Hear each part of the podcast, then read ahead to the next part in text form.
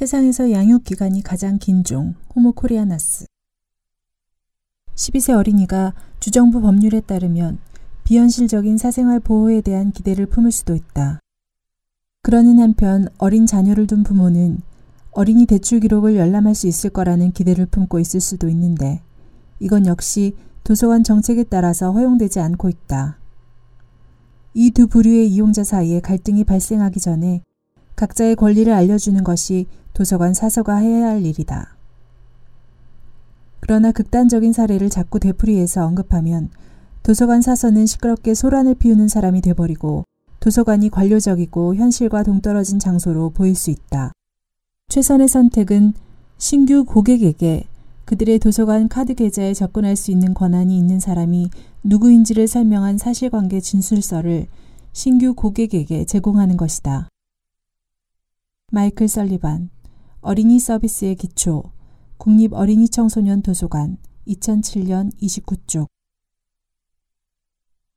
지적 자유와 프라이버시. 도서관 카운터에서 실랑이가 벌어졌다. 어떤 이용자가 자녀가 빌려본 책 목록을 보여달라고 요구한 상황이었다. 도서관에서 빌려본 책 목록은 본인에게만 보여드립니다. 중요한 개인정보가 될 수 있어서요. 어떤 책을 빌려봤는지 아이에게 물어보시고 목록이 필요하시면 출력도 해드릴 수 있으니까 아이를 보내시는 게 좋겠습니다. 정중하게 설명해도 막무가내. 내 자식 일인데 웬 참견이냐. 상관 말고 어서 달라는 이야기만 반복한다. 이렇게 난감할 때가 도서관은 누구에게나 열린 공간인 만큼 프라이버시가 중요하다. 인적 사항만이 아니다.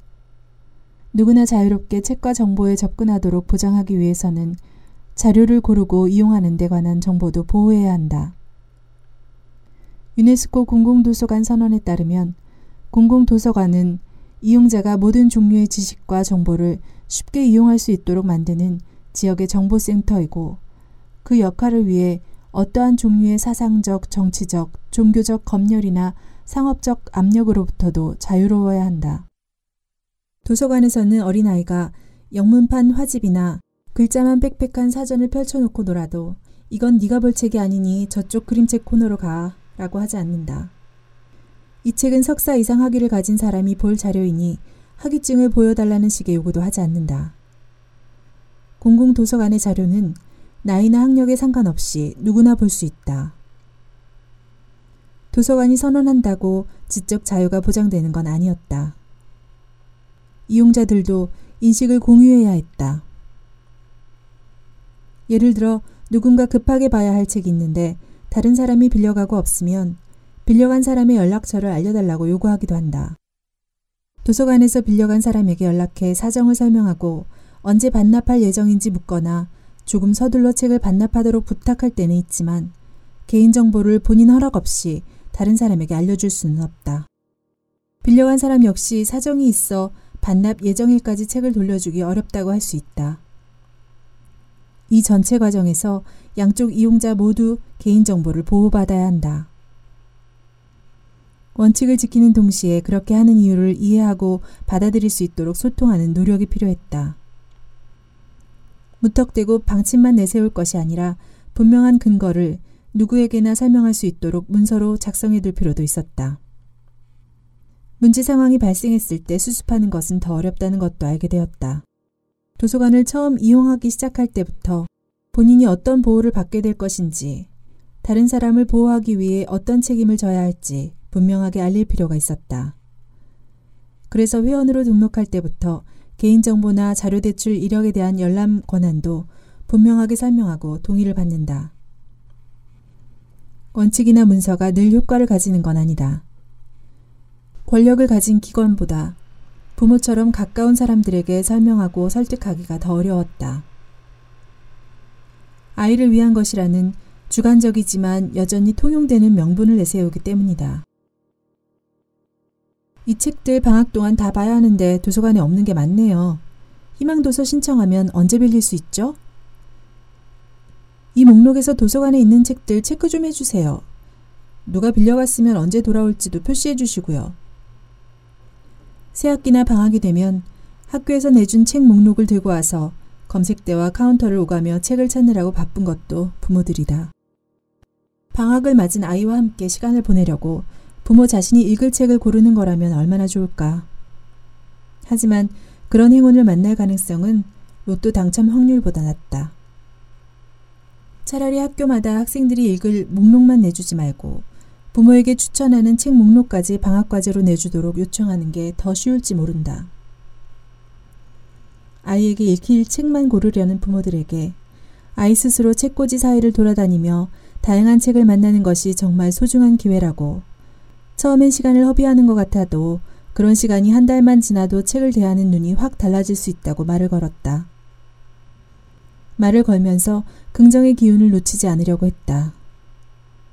원칙을 읊어대면 오히려 방어 기제가 작동하기 마련이니까. 그저 어떻게 하는 게 아이에게 정말 도움이 될지 짧은 시간이라도 진지하게 털어놓고 이야기 나눌 기회를 만들려고 했다. 서가 앞에 서서 책을 몇 권 뽑아들고 직접 펼쳐서 보여주거나 몇몇 작가에 대해 소개하는 식으로 말을 건네는 것이 도움이 되었다. 책이 너무 많으니까 오히려 고르기 힘드시죠? 아마 몇 번 오시면 금세 익숙해지실 거예요. 오늘은 제가 좀 도와드릴까요? 애가 도서관에 오면 책은 볼 생각도 하지 않고 어린애들 보는 그림책이나 만화책에만 매달려요. 그래서 아예 나 혼자 와서 빌려다 줘요. 아이가 몇 살인데요? 여자아이인가요? 남자아이인가요? 그동안 특별히 재미있게 읽은 책이나 좋아하는 영화가 있는지 아시나요? 친구들하고는 주로 뭘 하고 놀던가요? 운동 좋아하나요? 게임은 어떤 걸 좋아하죠? 이것저것 질문을 퍼붓는 이유가 책을 추천하기 위해서만은 아니다. 상대방에 대한 정보가 많을수록 소개하고 싶은 책이 많이 떠오르는 건 분명하지만 아무리 많은 걸 물어봐도 부모가 원하는 맞춤형 답을 주기는 어렵다. 그런데도 질문하는 것은 아이에 대해 함께 생각해보자는 말걸기다. 실제로 많은 사람들이 이런저런 질문을 따라가면서 스스로 답을 찾았다. 적어도 아이에 대한 생각이 좀 더 구체화되고 도서관에서 소개할 책의 범위도 간추려졌다. 부모에게 말을 걸면서 진짜 전하고 싶은 메시지는 두 가지다. 첫째, 아이 얼굴도 모르고 목소리도 들어본 적 없이 뭐에 관심이 있고 어떤 환경에서 사는지 아무것도 모른 채 그 아이에게 알맞은 책을 골라준다는 것이 얼마나 무모한 일인가 하는 점. 둘째, 아이 말고 당신 자신은 어떤 책을 언제 왜 읽고 싶어 했었나요? 하는 질문이다. 어쩌면 그 질문의 답을 아이에게 들려주는 것이 어떤 권위 있는 추천 목록보다 확실하게 책을 읽고 싶게 만드는 효과가 있을 것이라 믿기 때문이다. 만화는 금지, 19금까지. 읽히고 싶지 않은 책들을 아예 도서관에서 치워달라고 요구하는 경우도 있다. 만화책을 둘러싼 신랑이는 도서관계에서 좀처럼 사라지지 않을 고민거리로 보인다. 19금 같은 잣대를 만들어 아이들 이용을 제한해달라고 요구하기도 한다. 선정성과 폭력성에 대한 우려가 도서관에서 만화를 배제할 것을 요구하는 명분이다. 청소년 이용 금지 판정을 받은 책들을 볼 때면 현실은 더 폭력적이고 선정적이라는 생각이 고개를 든다. 우리는 결코 보송보송하고 아름답기만 하지 않은 현실을 만날 기회를 억지로 막지 않으려 한다. 아이들도 현실을 살아낼 힘이 있다는 믿음, 함께할 사람들이 있다는 믿음 때문이다. 특히 만화를 금지해야 한다는 요구에는 아이가 공부에 도움이 될 만한 책만 보기를 바라는 욕심도 깔려 있다. 굳이 도서관에서까지 만화책을 볼 필요가 있나요? 만화는 아이들이 어떻게 해서라도 볼 수 있는 방법을 찾는다는 것이다. 만화냐 아니냐가 도서관에서 자료를 선정하는 기준이 될 수는 없다. 만화책이든 그림책이든 텍스트만 있는 책이든 정확한 자료와 의미 있는 메시지를 담도록 공들여 만들어졌는지 해당 도서관의 장서 정책과 이용자들의 요구에 맞는지를 따져보고 판단해야 한다. 도서관이 공공성을 구현하기 위해서는 무엇보다 이용자의 다양성을 담보해야 한다. 이용자 개개인의 다양성을 고려할 때 나이나 학력 따위로 자료 이용을 금지하고 허용할 기준을 정하긴 힘들다. 어른보다 더 올된 애늙은이 같은 아이들도 있는데. 빈둥거릴 권리와 실패할 권리. 도서관 온 거 우리 엄마한테 말하지 마요. 엄마 알면 혼나요. 도서관에 온 아이들이 이런 부탁을 한다면 이상하게 들릴 것이다. 그럴 리가 우리 애가 도서관 다녀왔다고 하면 업어줄 텐데 하고 말할지도 모른다. 하지만 그런 어처구니 없는 장면을 종종 만난다. 도서관을 자주 찾아오는 아이들, 동아리 모임이나 자원활동에 적극적인 아이들 가운데는 부모로부터 느티나무 도서관 출입 금지령을 받는 경우도 있었다. 읽히고 싶은 책과 읽지 말아야 할 책을 가려내기 위한 것만이 아니다. 독서 동아리 같은 활동도 입시 준비를 위한 스펙으로 여겨지기 때문에 독서 이력, 눈술 점수에 보탬이 되는지가 활동의 선택 기준이 된다. 선택권은 오롯이 부모의 몫이다. 아이들이 끼어들 틈은 없다. 한국 사회에서 청소년은 100평짜리 집에 살아도 소외계층이라는 생각이 드는 순간이다.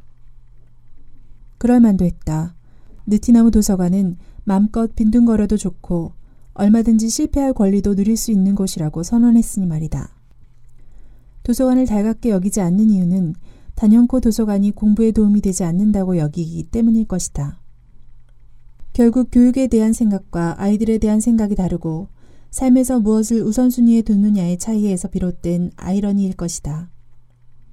부모들은 불안해했다.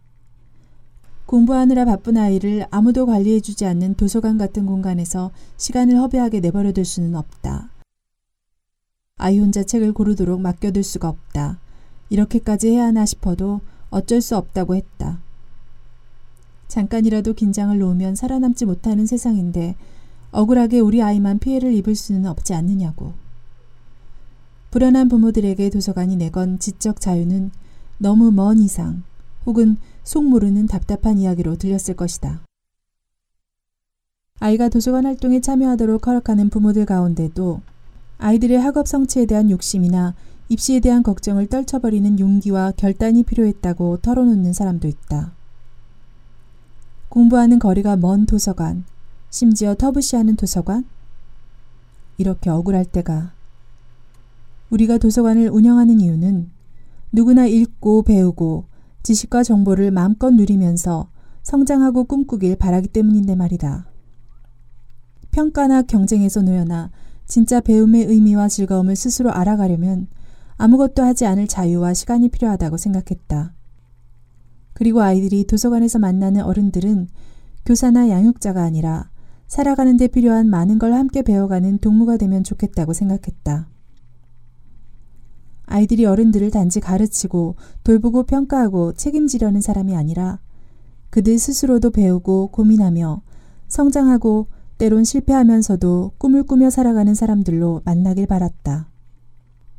그래서 아이들이 그저 돌봄을 받을 권리만 보장받는 것이 아니라 누군가를 돌볼 권리도 누릴 수 있기를 바랐다. 그런 시간을 통해 자신에 대한 믿음과 세상에 대한 믿음을 얻게 될 거라고 기대했다. 그런 바람이 전해지면서 아이들은 도서관에 오면 주어진 과제가 아니라 하고 싶은 일을 만나게 된다고 했다. 제 이름이 붙은 책상 하나 없는 이곳에 누구도 침해하지 않는 자기 자리가 생긴 것 같다고 했다. 도서관에서 보내는 시간을 쓸모없다고 여기는 부모들과 도서관에 오면 비로소 숨이 쉬어진다는 아이들. 그랜드 캐니언의 거대한 협곡보다도 더 깊어진 간극을 과연 넘어설 수 있을까? 어떻게 접점을 찾을 수 있을까? 때때로 이런 게 절망이라는 생각이 들기도 한다. 그런 무력감을 딛고 소통의 길을 찾기 위해서는 단지 도서관의 역할과 도서관 서비스 운영 방침을 읊어대는 것으로 이해와 동의를 얻을 수는 없었다. 현실의 바닥을 좀 더 깊이 파고 들어가서 불안과 두려움의 뿌리를 들춰내고 뒤집어 보는 시간이 필요했다. 무엇보다 부모들과 아이들 모두 도서관의 이용자 혹은 잠재 이용자였다. 여전히 도서관 책꽂이에는 우리를 꼼짝 달싹 못하게 만드는 두려움과 불안을 걷어낼 지혜와 통찰력, 대안을 모색할 상상력을 얻도록 이끌어줄 책들이 가득 꽂혀 있다. 그리고 으름장을 놓거나 단죄하고 평가하는 것이 아니라 함께 고민하며 길을 찾아갈 사람들이 만나고 소통할 공간이 있다. 그렇다면 도서관에는 한 사람이라도 더 그 책들을 펼쳐서 닫혀 있던 다른 한쪽 문을 열고 세상을 직면하도록 할 사명이 있는 것 아닌가. 도서관의 접근성은 걸어서 몇 분 물리적 거리만이 아니었다. 책의 힘. 책 읽는 이들의 힘이 필요한 사람들이 그곳에 닿을 수 있는 길도 필요했다. 그러기 위해서는 그들을 둘러싼 사회 환경과 그들의 고민, 바람을 이해하기 위한 소통이 필요했다.